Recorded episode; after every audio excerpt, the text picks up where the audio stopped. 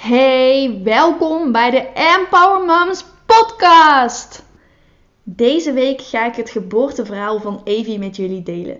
Ik moet zeggen dat ik het best wel spannend vind. Het staat al heel lang op mijn lijstje om dit met jullie te delen. Afgelopen juni heb ik natuurlijk het geboorteverhaal van Finn ook al verteld. En toen heb ik ook gezegd uh, van ja, ik realiseer me nu dat ik het geboorteverhaal van Evie nog niet heb opgenomen. Dus dat ga ik zeker doen. En nu zitten we alweer eind januari van het volgende jaar en uh, heb ik het nog steeds niet gedaan. Mijn plan was eigenlijk om in de week dat zij drie jaar werd, want ze is afgelopen 3 januari is zij drie jaar geworden, om deze podcast op te nemen.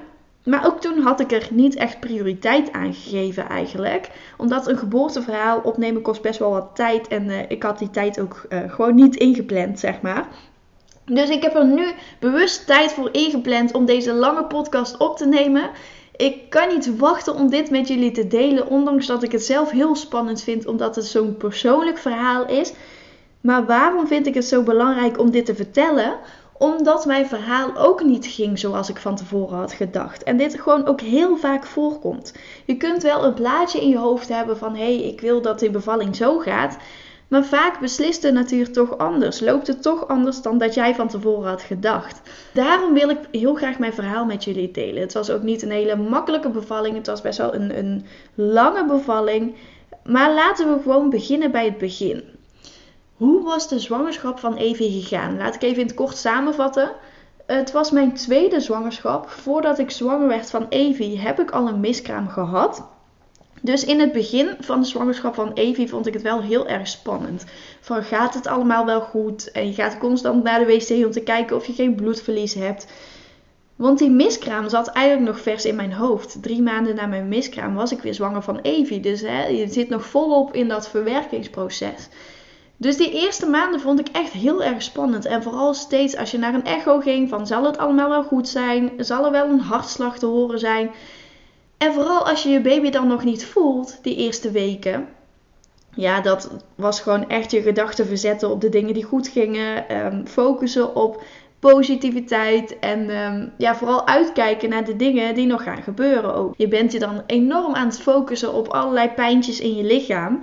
Maar daardoor ga je jezelf enorm zorgen maken. Dus ik moest wel echt mijn gedachten steeds verzetten van oké, niet focussen op al die pijntjes en dingetjes in mijn lichaam. Want dat zegt eigenlijk helemaal niks. Het hoort er vaak ook gewoon bij bij een zwangerschap. Dus focus je nou op wat er wel goed gaat. En iedere week was weer een stap vooruit. Dus daar heb ik me ook aan vastgehouden. Nou, dat tweede trimester vond ik eigenlijk uh, heel erg leuk. Ik vond dat heel erg fijn, want ik voelde de baby. Daardoor wist ik dat het goed ging.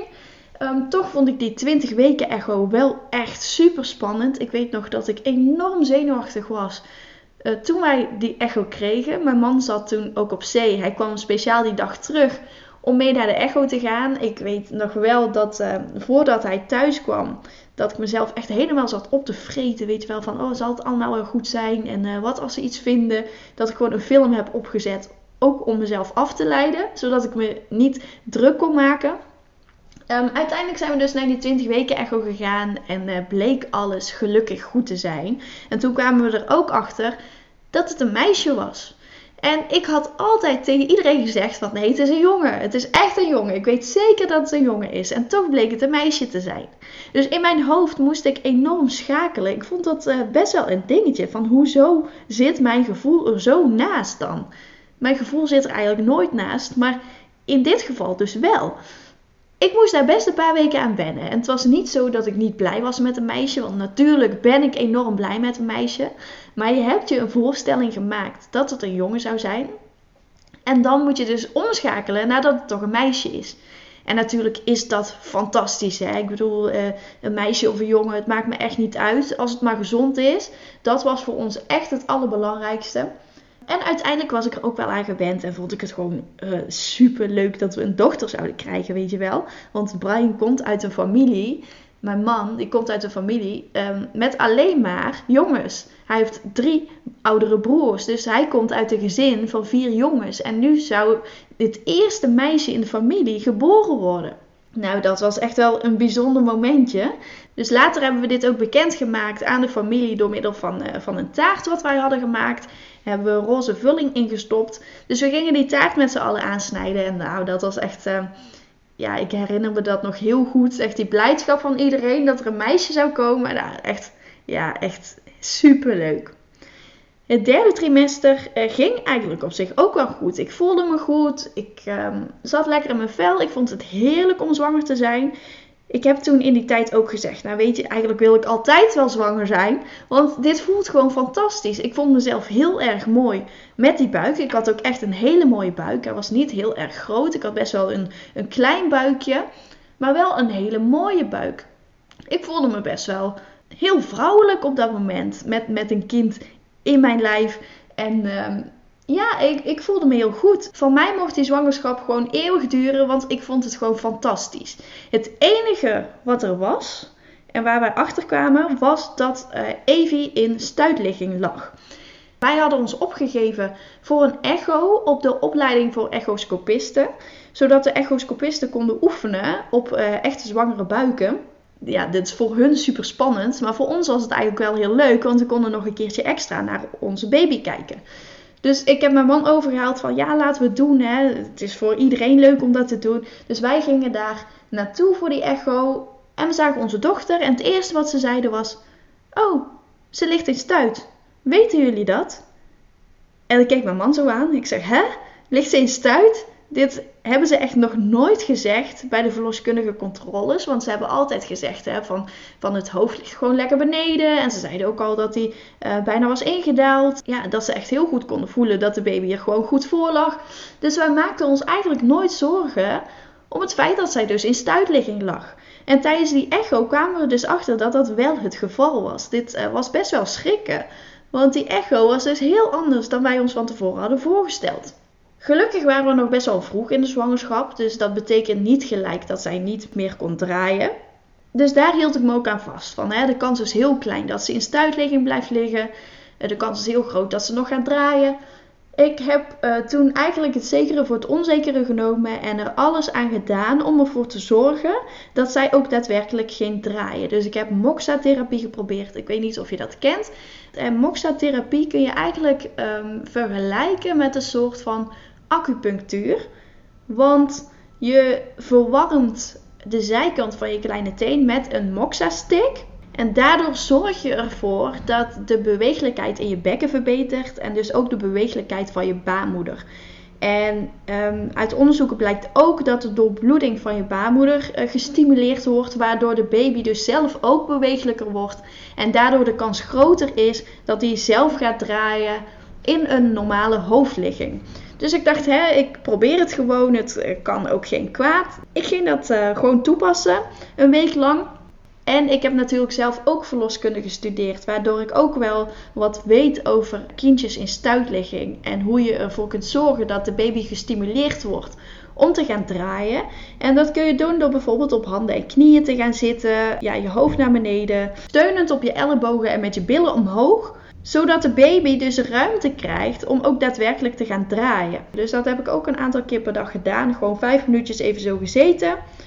En vervolgens moesten wij weer op controle komen bij de verloskundige. Dus ik gaf aan, we zijn laatst bij de echoscopistenopleiding geweest. Die hebben een echo gemaakt. En, en die zeiden van, de baby ligt in stuitligging.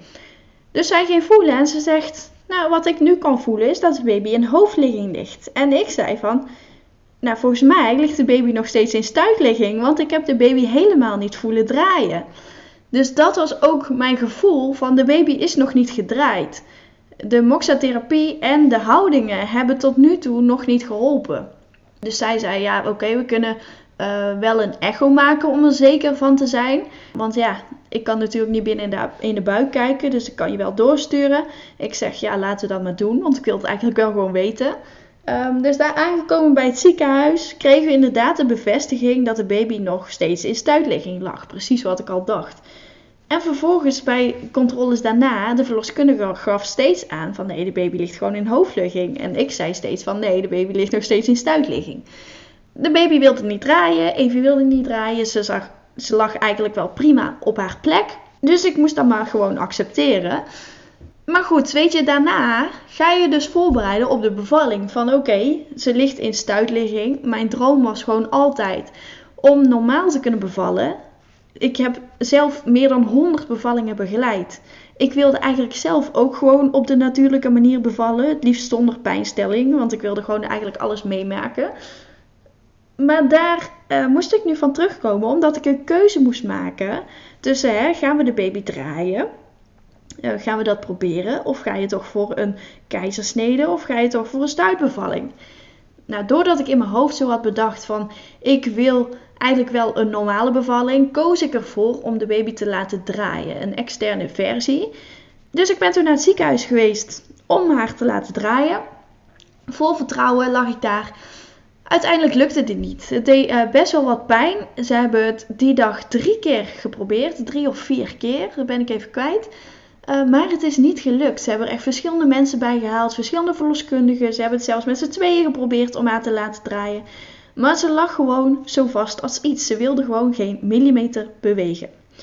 Toen zeiden ze: Oké, wat wil je dan? wil je dan toch gaan voor een stuitbevalling of een keizersnede? Of zullen we het nog een laatste keer gaan proberen over een paar dagen? Zodat het misschien toch lukt om op een normale manier te bevallen. Dus ik zei: Oké, laten we dat doen. Hè? Misschien lukt het nu niet, maar over een paar dagen wel. Ik wilde er voor mijn gevoel echt alles aan gedaan hebben om haar te laten draaien. Dus een paar dagen later moest ik weer naar het ziekenhuis, weer die draaipoging gedaan, um, weer twee keer geprobeerd. Ja, het lukte gewoon niet. Ze bleef zo vast liggen als iets. Het was eigenlijk best wel een domper. Ik had me al jaren voorgesteld hoe het zou zijn om te gaan bevallen. En dan kon ik niet op een normale manier bevallen. Tenminste, niet met een normale hoofdligging. Ik kon, zou wel normaal kunnen bevallen, maar dan met een stuitbevalling. Dus dat was totaal niet iets wat ik van tevoren had bedacht. Dus ik moest echt even schakelen. Ik vond dat best wel uh, lastig. Ik heb er ook best wel veel verdriet van gehad. Ik vond het een hele moeilijke beslissing om te maken van ga ik nou voor een stuitbevalling of ga ik toch voor keizersnede? Want ik weet dat er best wel wat risico's zitten aan een stuitbevalling. En die risico's zijn dan vooral voor het kind, niet zozeer voor de moeder, maar meer voor het kind. En de keizersnede is dus meer risico voor de moeder. Dus dat is minder voor het kind, maar meer voor de moeder. Dus eigenlijk kies je tussen twee kwaden. Je wilt er eigenlijk helemaal niet tussen kiezen, maar je hebt gewoon geen keus. Dus ik vond dat echt heel erg lastig. Ik heb er ook heel lang over gepraat uh, met verloskundigen, met gynaecologen, wat het beste zou zijn in mijn situatie. Want er moesten allerlei metingen gedaan worden natuurlijk. Um, we moesten kijken hoe groot ze dan zou zijn, hoe groot haar hoofd zou zijn. Zou het allemaal wel passen? Um, zou het op mijn bekken passen? Um, want je wilt geen risico nemen met een stuitbevalling. En het risico van een stuitbevalling is dat het kleinste gedeelte eerst wordt geboren. Kijk, het hoofd is het grootste gedeelte van een kind. Maar die, wordt, die komt er dus als laatste uit. Dus hè, als het dan niet past, dan zit je best wel met een probleem. Dus daar moet echt wel heel goed over nagedacht worden. En toch dacht ik van, hè, naar aanleiding van al die onderzoeken die waren geweest, dacht ik van, ja, ik ga het toch proberen. Ik wil, ik wil het gewoon proberen. En een keizersnede wordt gewoon gepland. Hè? Dan weet je ook niet of je kind er klaar voor is. Maar als je wacht op de stuitbevalling, dan begint je bevalling ook gewoon spontaan. Eigenlijk tot aan dat je moet persen, loopt het gewoon zoals een andere bevalling. Dus je ervaart gewoon de weeën. Um, je moet verschillende houdingen aannemen om, om de weeën op te vangen. Ik dacht, ja oké, dan heb ik dat in ieder geval ook meegemaakt. Dan weet ik hoe het is om weeën te hebben. En dan zien we dan wel verder. De kans bestaat dat ik alsnog een keizersnede krijg. Die kans was best wel groot. Ik wist wat, wat de risico's waren. Hè? In het ziekenhuis legden ze ook uit van er is gewoon een stoplicht. En alle seinen moeten op groen staan. Want als er ook maar eentje op oranje of eentje op rood staat, dan gaat die hele stuitbevalling niet door. Dus dat wist ik ook. Ik wist dat de kans groot zou zijn dat ik alsnog een keizersnede zou krijgen. Maar toch ging ik ervoor. Ik dacht, ja, ik wil gewoon kijken wanneer mijn baby er klaar voor is om geboren te worden. En dan zien we wel verder. Die keizersnede, daar kan ik altijd nog voor kiezen. Als ik denk van nee, ik wil dit niet. Ik wil niet die stuitbevalling. Dus aan het einde, ik was zo, um, ja, ik was bijna 38 weken zwanger. Mijn man zou nog een paar dagen moeten werken. En het was toen oud en nieuw. Mijn man moest met oud en nieuw ook werken aan boord. Hij uh, vaarde toen nog wat ze altijd doen met hun schip is dat ze dan uh, um, naar het vuurwerk in Rotterdam gaan. Naar de Erasmusbrug om naar het vuurwerk te bekijken. Gewoon heel gezellig. Het is echt een feest aan boord. Um, en ik dacht van, nou ja, mijn man moet werken. Ik ga daar gewoon naartoe. Ik voel me goed. Um, als ik me niet goed had gevoeld of als ik had gedacht dat de bevalling begonnen zou zijn, dan was ik er niet naartoe gegaan. Maar ik dacht, ja, het kan wel. Dus dat heb ik ook gedaan. Het ging eigenlijk best prima. Ik voelde me goed. Maar die nacht kreeg ik al wat lichtere krampen. Ik maakte me nog niet zo'n zorgen. Ik dacht, ja, het zijn voorweeën. Maar ik sliep al wel slechter. Ik was een beetje aan het woelen. Um, mijn man die irriteerde zich er vooral aan. Want hij was gewoon moe van het werken. Wilde eigenlijk gewoon goed slapen. Maar ik hield hem de hele nacht wakker met mijn gewoel. Vond hij niet heel erg tof. Was de volgende dag ook best wel boos eigenlijk. Dat ik hem de hele nacht had wakker gehouden. En dat ik dan maar beter weg had kunnen blijven. Nou ja, weet je, als, ik snap het ook wel. Ja, het is niet leuk als iemand dat zo tegen je zegt. En hij vindt het zelf ook stom nu hij er zo op terugkijkt. Maar hij was zo moe. En ja, weet je, in die moeheid dan zeg je wel eens dingen die je niet meent. Um, en nu kunnen we er gewoon samen om lachen. Want ik was gewoon eigenlijk al ja, mijn lijf was gewoon eigenlijk al zich aan het voorbereiden op die bevalling. Dus ik kon er ook gewoon zelf helemaal niks aan doen. De volgende dag ben ik dus naar huis gegaan. Uh, vond hij wel een opluchting. Zodat hij gewoon goed kon slapen de volgende nacht. En ik voelde dus die krampjes al wel wat heftiger worden. En ja, toen was het dus 1 januari. Ik ben die dag toen ik weer thuis kwam, ben ik gewoon lekker in bad gaan liggen. Ik heb niet heel veel gedaan. Ik heb... Uh, ja, echt rustig aangedaan, boekjes gelezen, heel lang in bad gelegen en vooral mezelf niet al te druk gemaakt. S'avonds verloor ik de slijmprop. Ik heb toen mijn man ook uh, een appje gestuurd van hé, hey, ik heb een slijmprop verloren, maar maak je maar geen zorgen, want het kan nog best wel een tijdje duren voordat ik moet gaan bevallen. Het is niet echt een teken van oh, de bevalling begint meteen nu. Ik zei ook van nou, hè, ik hoop niet dat ik je vannacht hoef te bellen of zo. Um, dus ga maar gewoon lekker slapen en um, ja, dan spreken we elkaar morgen. De volgende ochtend, ik had, ik had uh, overigens heel goed geslapen. Dat ging eigenlijk best wel prima.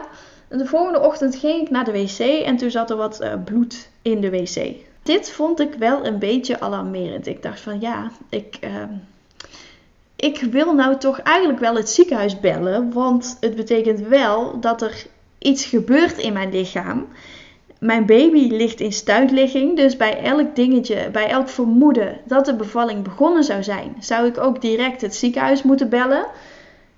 Dus dat heb ik ook gedaan. Um, en toen moest ik langskomen. Dus ik heb mijn man ook op de hoogte gebracht van... hé, dit is de situatie. Uh, we gaan gewoon kijken of er iets aan de hand is. Maar maak je geen zorgen.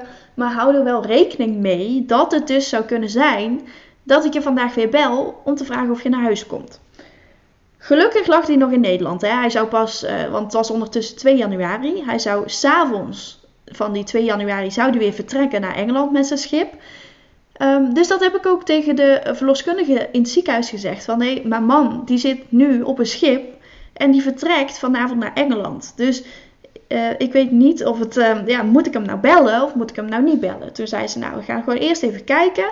Uh, we leggen je aan het CTG, even een half uurtje, kijken of er weeën zijn, kijken naar de hartslag van de baby, of dat allemaal goed is. Ze ging me toucheren en er was nog geen ontsluiting. Mijn baarmoedermond was al wel wat aan het verweken en was wat minder stug. Dus er gebeurde inderdaad wel wat. Um, ik moest toen even blijven. Ze zou ook verder overleggen met de gynaecoloog wat nu het plan was. Of ik uh, nu in het ziekenhuis ja, dan moest blijven of dat ik s'avonds terug moest komen.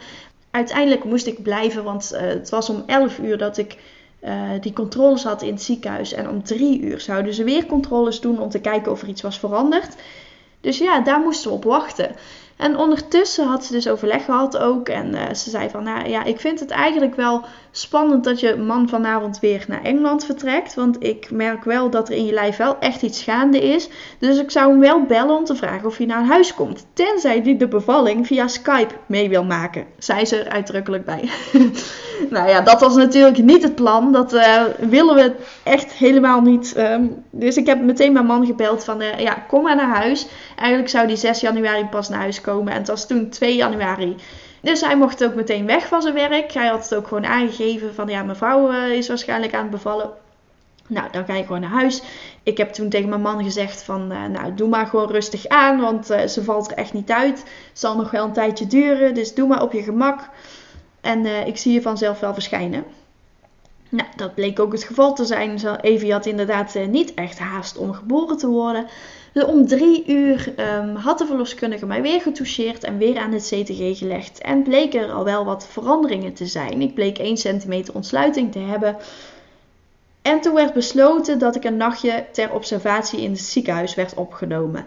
Omdat de baby in stuitligging lag. Ja, oké, dan uh, doen we dat. Ik had uh, al mijn spulletjes al meegenomen, omdat dat werd aangeraden.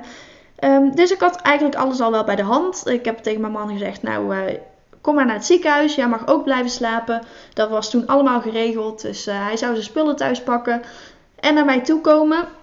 En uh, nou, eigenlijk was het toen gewoon een beetje relaxed. Hè? Afwachten of de bevalling door zou zetten of er iets zou gebeuren.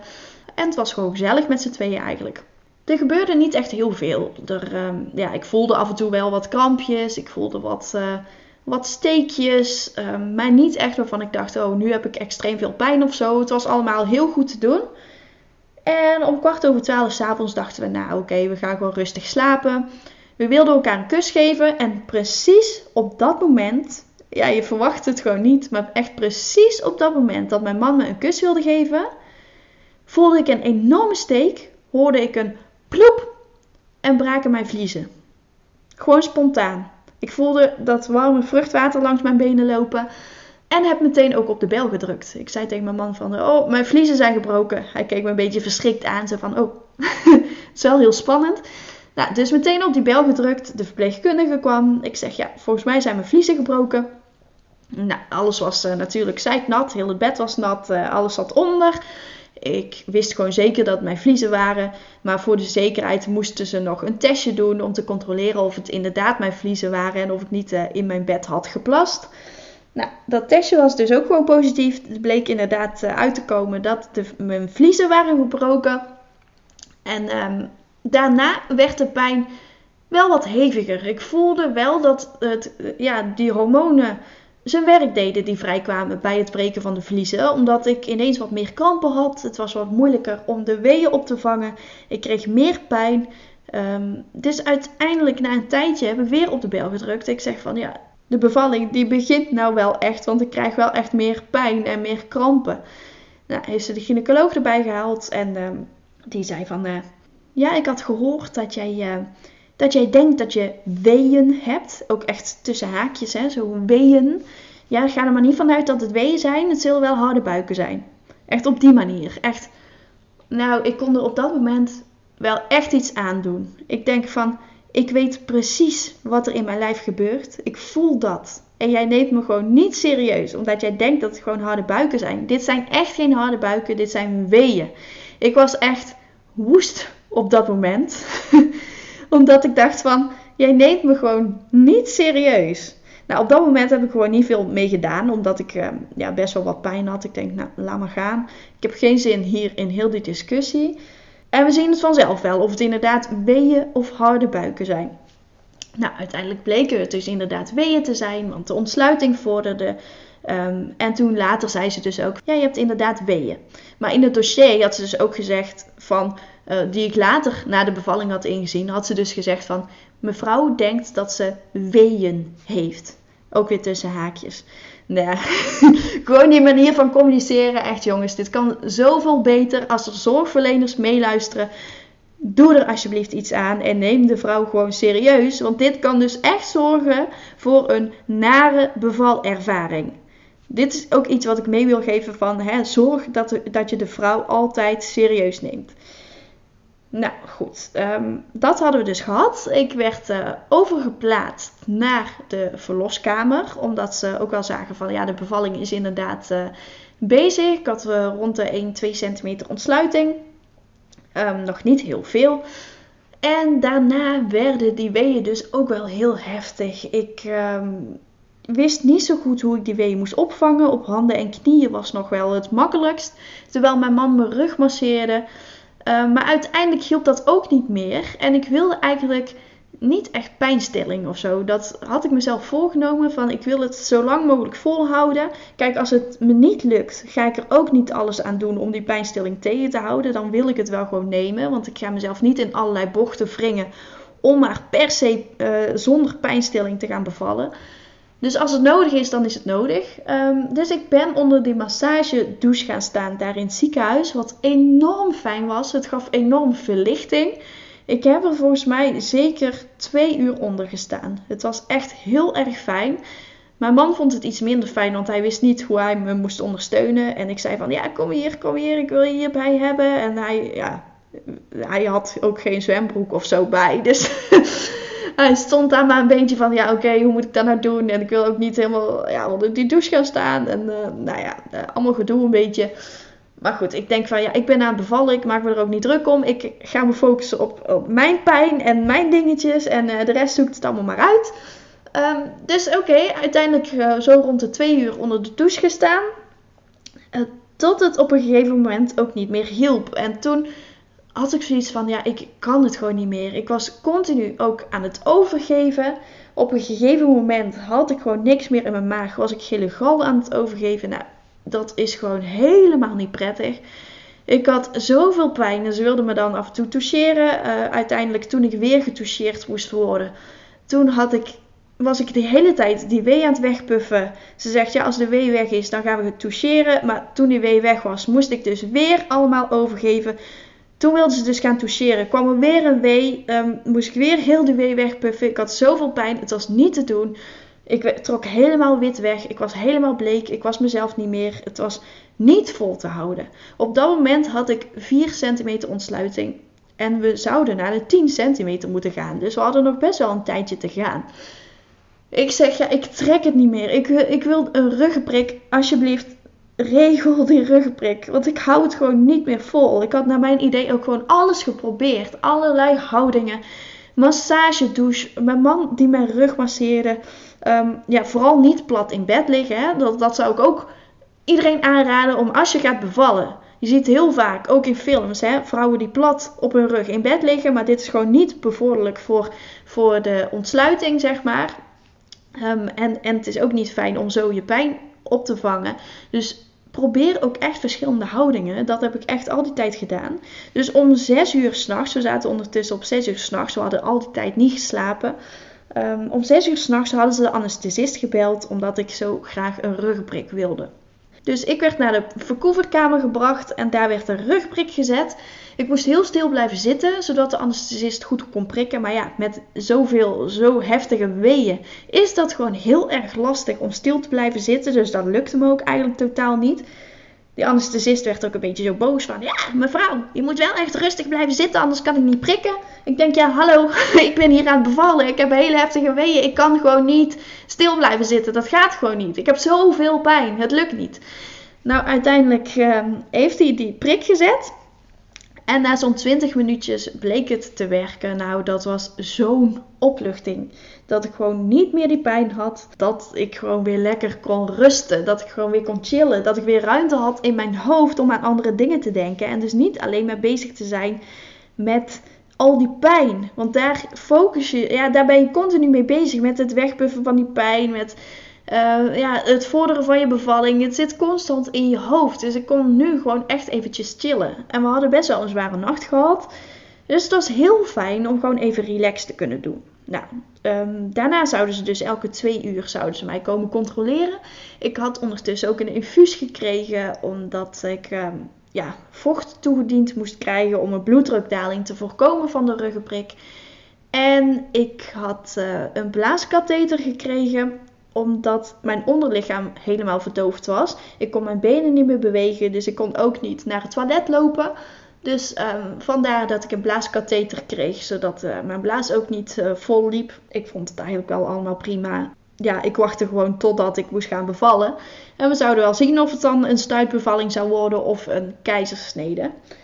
Nou, elke twee uur kwamen ze toucheren toen bleek dat Evie nog best wel hoog lag. Dus uh, dat, ze zou echt nog best een eind moeten zakken. Daar maakten ze zich best wel zorgen over. Want het, ze lag eigenlijk nog te hoog. Ja, en, en het vorderde ook niet heel erg snel. Het vorderde best wel langzaam. Ondertussen had ik trouwens een inwendige hartslagmeter gekregen.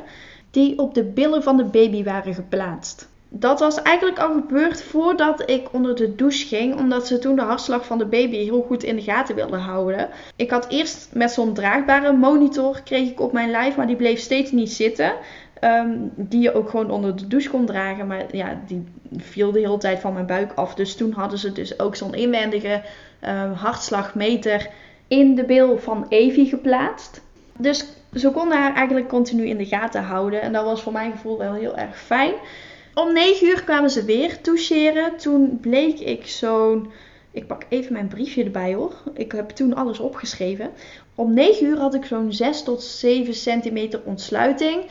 Ze was toen al wel wat gezakt, maar ze lag nog steeds heel erg hoog.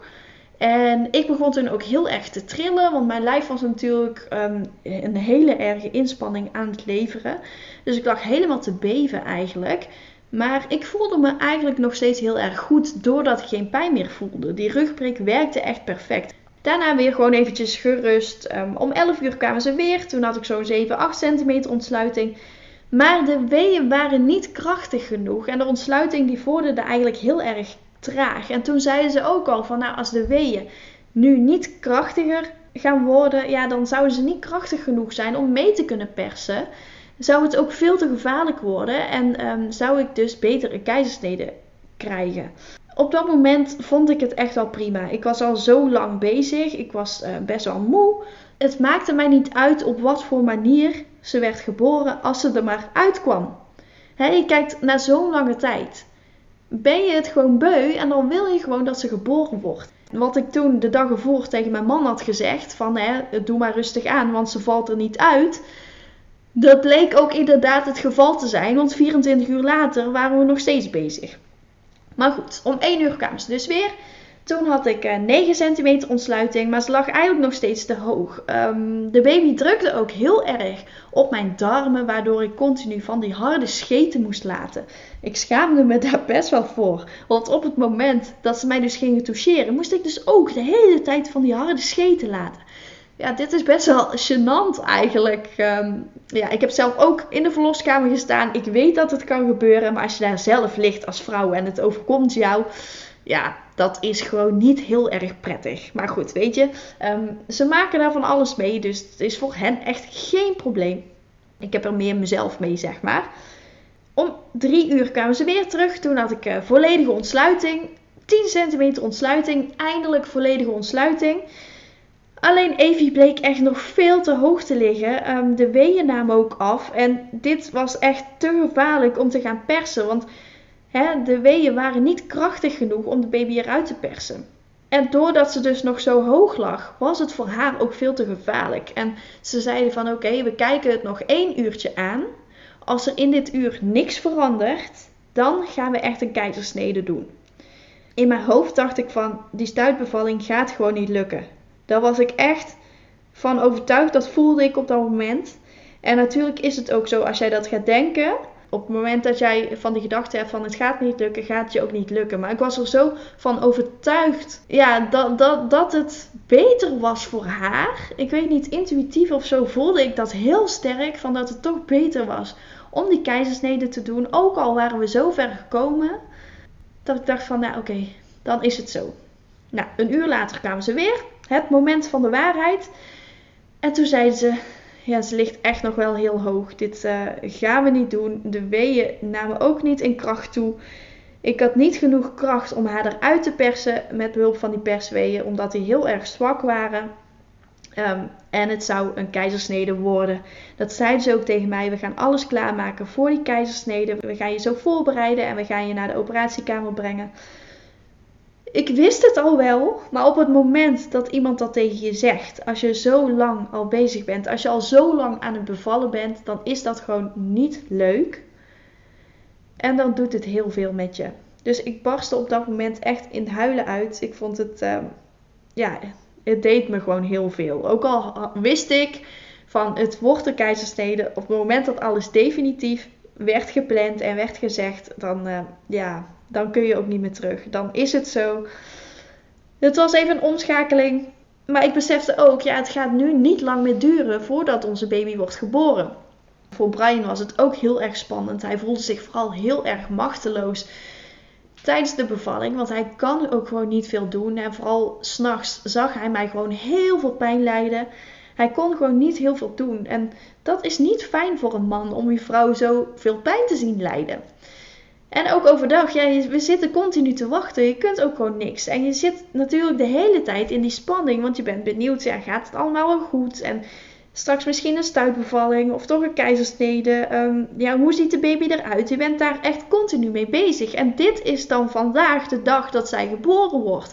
Negen maanden kijk je hier naar uit. Dus hij barstte ook in huilen uit. Al die spanning werd hem even te veel. En dat was goed. Dat was echt even het ons besefmomentje van oké, nu gaat het gebeuren. We zijn nu nog met z'n tweetjes. En uh, over niet al te lange tijd hebben wij gewoon een kindje. Is ons babytje er. Best wel een gek besef eigenlijk. Nou, vanaf dat moment gaat eigenlijk alles heel snel. Uh, via mijn ruggenprik krijg ik andere medicatie toegediend. Die er ook voor moet zorgen dat ik beter ben verdoofd voor de keizersnede. Brian die wordt uh, eventjes meegenomen omdat hij een operatiepak aan mag. En die mag vervolgens plaatsnemen bij het hoofdeinde van waar ik lig. Um, ze hangen ook een heel groot blauw doek voor ons, zodat we de operatie zelf niet kunnen zien. Maar ik wilde ook heel graag een gentle sectio, waarbij ik dus mee kon kijken op het moment dat zij uit mijn buik werd gehaald. Dat hebben wij ook um, zo besproken in ons bevalplan. En gelukkig uh, wordt dit ook meestal gedaan in het ziekenhuis waar ik ben bevallen, in het uh, Elisabeth Twee Steden ziekenhuis in Tilburg. Um, is dit eigenlijk gewoon heel normaal dat je, als je het wilt, dat je um, de keizersnede ook gewoon mag zien op het moment dat je baby uit je buik wordt gehaald. Ik wilde dat heel erg graag. En ik wilde ook heel erg graag dat zij bij mij werd gelegd op het moment dat ik gehecht werd. Dus niet dat zij meegenomen zou worden uh, in een andere kamer of dat we het eerste uur van elkaar gescheiden zouden zijn. Want dat eerste gouden uurtje vond ik zelf enorm belangrijk. Ik heb daar natuurlijk ook al heel veel over geleerd tijdens mijn verloskundestudie en uh, dus dat vond ik wel echt uh, heel erg belangrijk dat daar gehoord aan werd gegeven. En in dat ziekenhuis werd dat eigenlijk ook standaard gedaan. Dus dat was ook wel heel erg fijn. Ik voelde het toen zij mijn buik aan het opensnijden waren. Of ja, tenminste niet het opensnijden zelf, maar wel het getrek in mijn buik. Het buikvlies zat best wel strak. Um, dat deed echt best wel veel pijn toen zij dat allemaal aan het opentrekken waren. Dat voelde ik heel erg. Was nou niet echt een aangenaam gevoel. Mijn baarmoeder werd opengesneden. Op dat moment werd het doek naar beneden gehaald. En werd Evie uit mijn buik gehaald. Als eerste kwamen haar billen en haar rug tevoorschijn.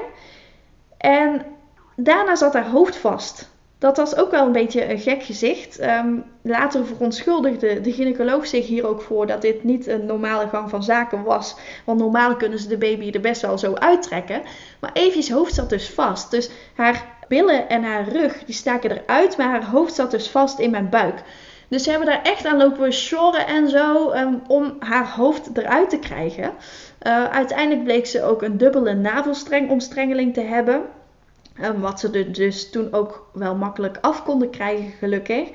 Maar achteraf is het dus eigenlijk goed dat de keizersnede werd, want anders had ze waarschijnlijk zuurstofgebrek gehad bij de bevalling. Haar hoofd was ook enorm groot, was ook niet helemaal in proportie. Dus ik denk dat dat ook nooit goed was gegaan als zij via de normale manier was geboren, ook vanwege die dubbele navelstrengomstrengeling.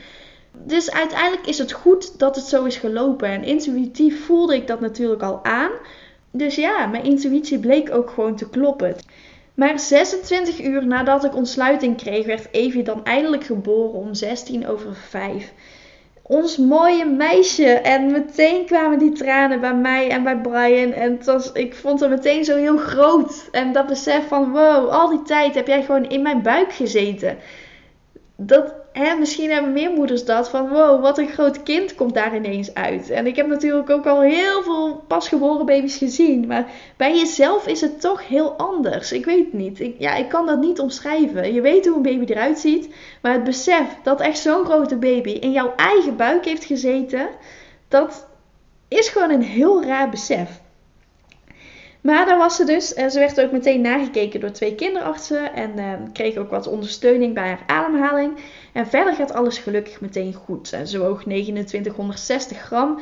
Niet een heel groot kindje, maar eigenlijk uh, prima voor de zwangerschapsduur. Ik was uh, precies 38 weken toen de bevalling begon. En ik ben met 38 plus 1 bevallen. Maar daar lag ze dus. Dus ze werd op mijn borst gelegd. En daar bleef ze ook liggen ehm, ja, toen ik werd gehecht, precies zoals ik het wilde. En ja, dat was natuurlijk fantastisch. En Brian was erbij en het was echt een moment met z'n drietjes. Om even goed te kijken van hoe ziet ze eruit. Oh, ze is eigenlijk wel heel schattig. En kijk nou hoe mooi ze is. En ja, heel veel kusjes geven, heel veel knuffels geven. En als je zelf bent bevallen, dan herinner je je dat moment waarschijnlijk wel. Dat moment dat je voor het eerst je kind ziet dat vergeet je niet meer. Nou, ik werd nog uh, een tijd lang gehecht en daarna werden we naar de verkoeverkamer gebracht en werd er geprobeerd om voor het eerst borstvoeding te geven. Dit vond ik best wel onwerkelijk van hé, hey, dit ligt nou echt gewoon een baby aan mijn borst. Ik geef nou borstvoeding. Ik ben nou moeder. Echt zo bizar. En er kwam natuurlijk nog niet heel veel uit, maar weet je, het gaat om een paar druppeltjes. En ik had zelf echt extreme dorst. Want ik had natuurlijk al een hele tijd niks gegeten en gedronken. Omdat ze mij tijdens de ontsluiting al hadden gewaarschuwd dat het mogelijk een keizersnede zou worden. Dus hadden ze gezegd van nou, het is beter als je nou niks meer gaat eten en drinken. En dus al die tijd van s ochtends vroeg tot het einde van de middag had ik niks gegeten en gedronken. Nou, ik had echt extreme dorst. En ik gaf dit ook aan in de verkoeverkamer van echt, mag ik alsjeblieft iets drinken? Want ik heb het gevoel alsof ik gewoon helemaal gewoon geen vocht meer in mijn lijf heb of zo. Wat natuurlijk onzin is, omdat ik constant uh, vocht toegediend kreeg via het infuus. Maar ik had zo'n droge mond.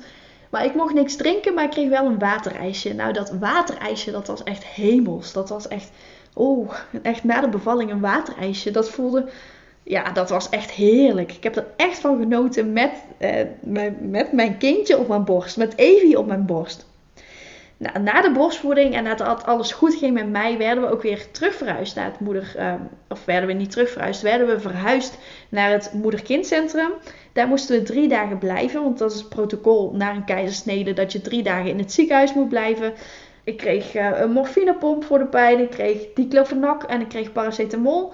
En ik lag dus nog steeds echt te trillen als een gek, doordat mijn lichaam zoveel kracht had geleverd. Echt heel mijn lichaam schudde. Het was, uh, ja, ik leek net zo'n gek oud mannetje of zo, die constant aan het trillen was. Maar mijn spieren, ja, dat gebeurt wel heel vaak na de bevalling. Door die krachtinspanning die je hebt geleverd. Door al die inspanning die je spieren hebben doorstaan. Dus dan ga je gewoon trillen. En dat is heel normaal.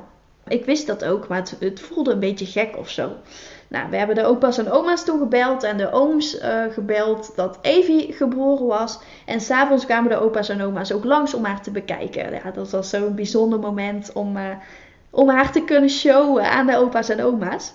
Die eerste nacht hebben we ook nauwelijks geslapen omdat we vol adrenaline zaten. En we constant aan het kijken waren naar haar. Zo van, wow, weet je, dit is onze baby. We hebben haar gewoon zelf gemaakt. Zo onwerkelijk. En uh, Evie was ook enorm overprikkeld door het bezoek van de opa's en oma's. Dus hè, ze was net op de wereld en werd meteen uh, door alle opa's en oma's vastgehouden. Dus ik kan me ook helemaal voorstellen dat het voor haar heel um, ja, te veel was. Dus dat merkte je ook wel s'nachts. Dat ze heel erg onrustig was. Omdat ze moest wennen aan alles. En ja, overprikkeld was door al het bezoek. Nou, de volgende dag werd de morfinepomp uitgezet. Maar ik had echt heel veel pijn. En ik heb nog gevraagd om extra morfine. Dat kreeg ik gelukkig. Uh, het protocol is daar ook dat je de dag na een keizersnede probeert om zelf uit bed te stappen. Maar doordat ik natuurlijk heel laat was bevallen, heel laat die keizersnede had gehad. Uh, pas om kwart over vijf werd Evie geboren. Moest ik ochtends eigenlijk al mijn bed uit. Nou, dat was niet te doen. Echt, ik had zoveel pijn. Ik heb met heel veel moeite twee stapjes gezet. Maar verder lukte me niet. De pijn was echt te heftig. Zelf naar de wc lopen lukte me gewoon echt niet. Dus de blaaskatheter moest er nog even aan blijven. Ja, dus ik heb eigenlijk die hele eerste dag ook gewoon nog in bed gelegen. Um, en gewoon met heel veel morfine en diclofenac en paracetamol geprobeerd om uh, die pijn enigszins onder controle te houden. S'avonds kregen we nog wat bezoek. De ooms en tantes kwamen nog op bezoek. En um, ja, ook die nacht hebben we eigenlijk vreselijk geslapen omdat Evie buikkrampjes had.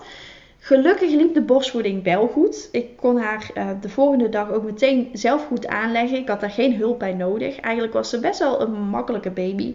We waren goed op elkaar ingespeeld. Dat liep gewoon prima. Nou, op zaterdag, want ondertussen ze is op donderdag geboren. ehm, de tweede dag daarna, dus op zaterdag, ging het eigenlijk gewoon beter met de pijn. En toen heb ik zelf gedoucht. Ik kon ook zelf naar de wc lopen. Dus ook de blaaskatheter werd verwijderd. Ik was zelf wat meer mobiel. Ja, ik kon ook wat meer bewegen zonder al te veel pijn te lijden. En dat was best wel oké. De borstvoeding liep supergoed. Evie was wel iets afgevallen, omdat mijn borstvoeding natuurlijk nog niet helemaal op gang was. En ze mag maximaal 10% van haar geboortegewicht afvallen. Dus dat was wel iets wat we echt even samen in de gaten moesten houden. Maar gelukkig zat ze nog niet aan die 10%. Dus de volgende dag mochten we naar huis. Op zondag mochten we naar huis. Nou, kraamzorg was gelukkig allemaal geregeld. Dus op het moment dat wij naar huis gingen, uh, werd de kraamzorg gebeld. En toen wij thuis kwamen, stond de kraamzorg ook meteen al voor de deur. Het was een hele fijne kraamverzorgster. Wij zouden um, 51 uur kraamzorg krijgen, verdeeld over 7 dagen. Dat vonden wij uh, heel fijn. En ze hadden toen ook aan ons gevraagd van vinden jullie het een probleem als er een stagiaire bij is? Nou, dat vonden wij geen probleem. Wij vinden het eigenlijk wel leuk. Ik was zelf ook stagiaire verloskundige geweest en vond het zelf ook altijd heel fijn als ik bij bevallingen mocht zijn en zo. Dus weet je, een stagiaire kraamzorg, dat uh, vond ik echt geen probleem. Ik vond het eigenlijk wel lekker relaxed, want dan zouden we door twee uh, mensen verwend worden. En we werden ook flink verwend in die tijd. En het was, ja, het was best wel wennen zo met zo'n babytje in huis. Uh, gelukkig deed ze het heel goed. Um, ze kwam ook al gauw wat aan. Een paar dagen nadat we thuis waren gekomen, zat ze al boven haar geboortegewicht. En dat zonder bijvoeding. Dus de kraamzorg zei ook gewoon uh, als grapje van... Ja, je hebt geen melk in je borsten zitten. Je hebt slagroom in je borsten zitten. En ik dacht, ja, dat um, klopt eigenlijk ook wel. Want ze groeit zo enorm hard. En ook slapen ging eigenlijk goed. Ja, in de eerste nacht slaap je ook maar twee à drie uurtjes. En, maar uiteindelijk ging dat ook beter. Konden we zelfs vijf uurtjes achter elkaar slapen. Dat is natuurlijk ook wennen, hè? zo weinig slaap en alles is nieuw. Maar gelukkig was ze gewoon een hele tevreden baby. En ik kon zelf ook heel goed terugkijken op de bevalling. Ook nu, achteraf, kan ik gewoon heel goed terugkijken op de bevalling. Het was niet gegaan zoals ik van tevoren had gedacht. Maar dat is helemaal oké. En ik denk dat het ook zo gelopen is, omdat dit gewoon het beste was voor ons allebei.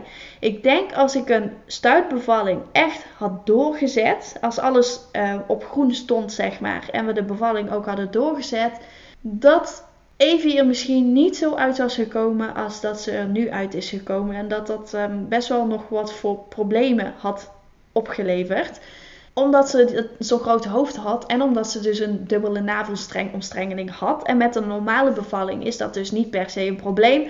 Maar met een stuitbevalling kan dat dus wel echt problematisch worden.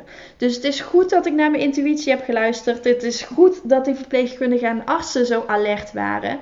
En we hebben het gewoon met z'n allen afgestemd. Ik vond het wel jammer dat uh, de gynaecoloog mij dus niet heel serieus nam in het begin. Dus dat zou ik ook echt wil aanraden van luister naar jouw patiënten. Luister naar de mensen die bevallen. En let erop hoe je communiceert. Want dat is zo belangrijk. En dat maakt of breekt een bevalling voor de bevallende vrouw en voor de partner. Dus dat is zo belangrijk om hierbij stil te staan. Daarna heb ik dus zes weken moeten herstellen van de keizersnede. Maar mijn man was uh, al die tijd thuis. Hij had zeven weken vrij. Dat was heerlijk om gewoon even lekker met z'n drietjes te kunnen wennen aan elkaar. Om rustig te kunnen opstarten samen met z'n allen. Om gewoon even alles samen ja, op ons gemak te doen. En in het begin wilden we ook niet zo heel veel bezoek. Gewoon de belangrijkste mensen. Gewoon lekker in onze bubbel blijven. We hebben daar echt van genoten. En ehm, ja, konden haar ook echt al meteen niet meer wegdenken. Evie hoort bij ons. We hebben echt genoten van die tijd samen. Want een baby groeit natuurlijk super snel dat was mijn verhaal eigenlijk wel een beetje. Ik ben benieuwd wat jullie ervan vonden. Want ik vind het zelf heel spannend om te delen. Omdat het best wel heel intiem is wat ik hier allemaal deel. Dus um, zou je het willen laten weten wat je van het geboorteverhaal vond? En uh, of je misschien herkenning erin vindt? Of, um, of zou je willen laten weten hoe jouw geboorte is gegaan? Als je het fijn vindt om dat te delen, mag dat natuurlijk altijd. Je kunt een berichtje sturen op info.empowermoms.nl en dan wil ik je heel erg bedanken voor het luisteren. Het is een hele lange podcast geworden. Dus als je tot nu hebt geluisterd, enorm bedankt. En uh, ja, dan zie ik je graag uh, volgende week weer bij een nieuwe podcast.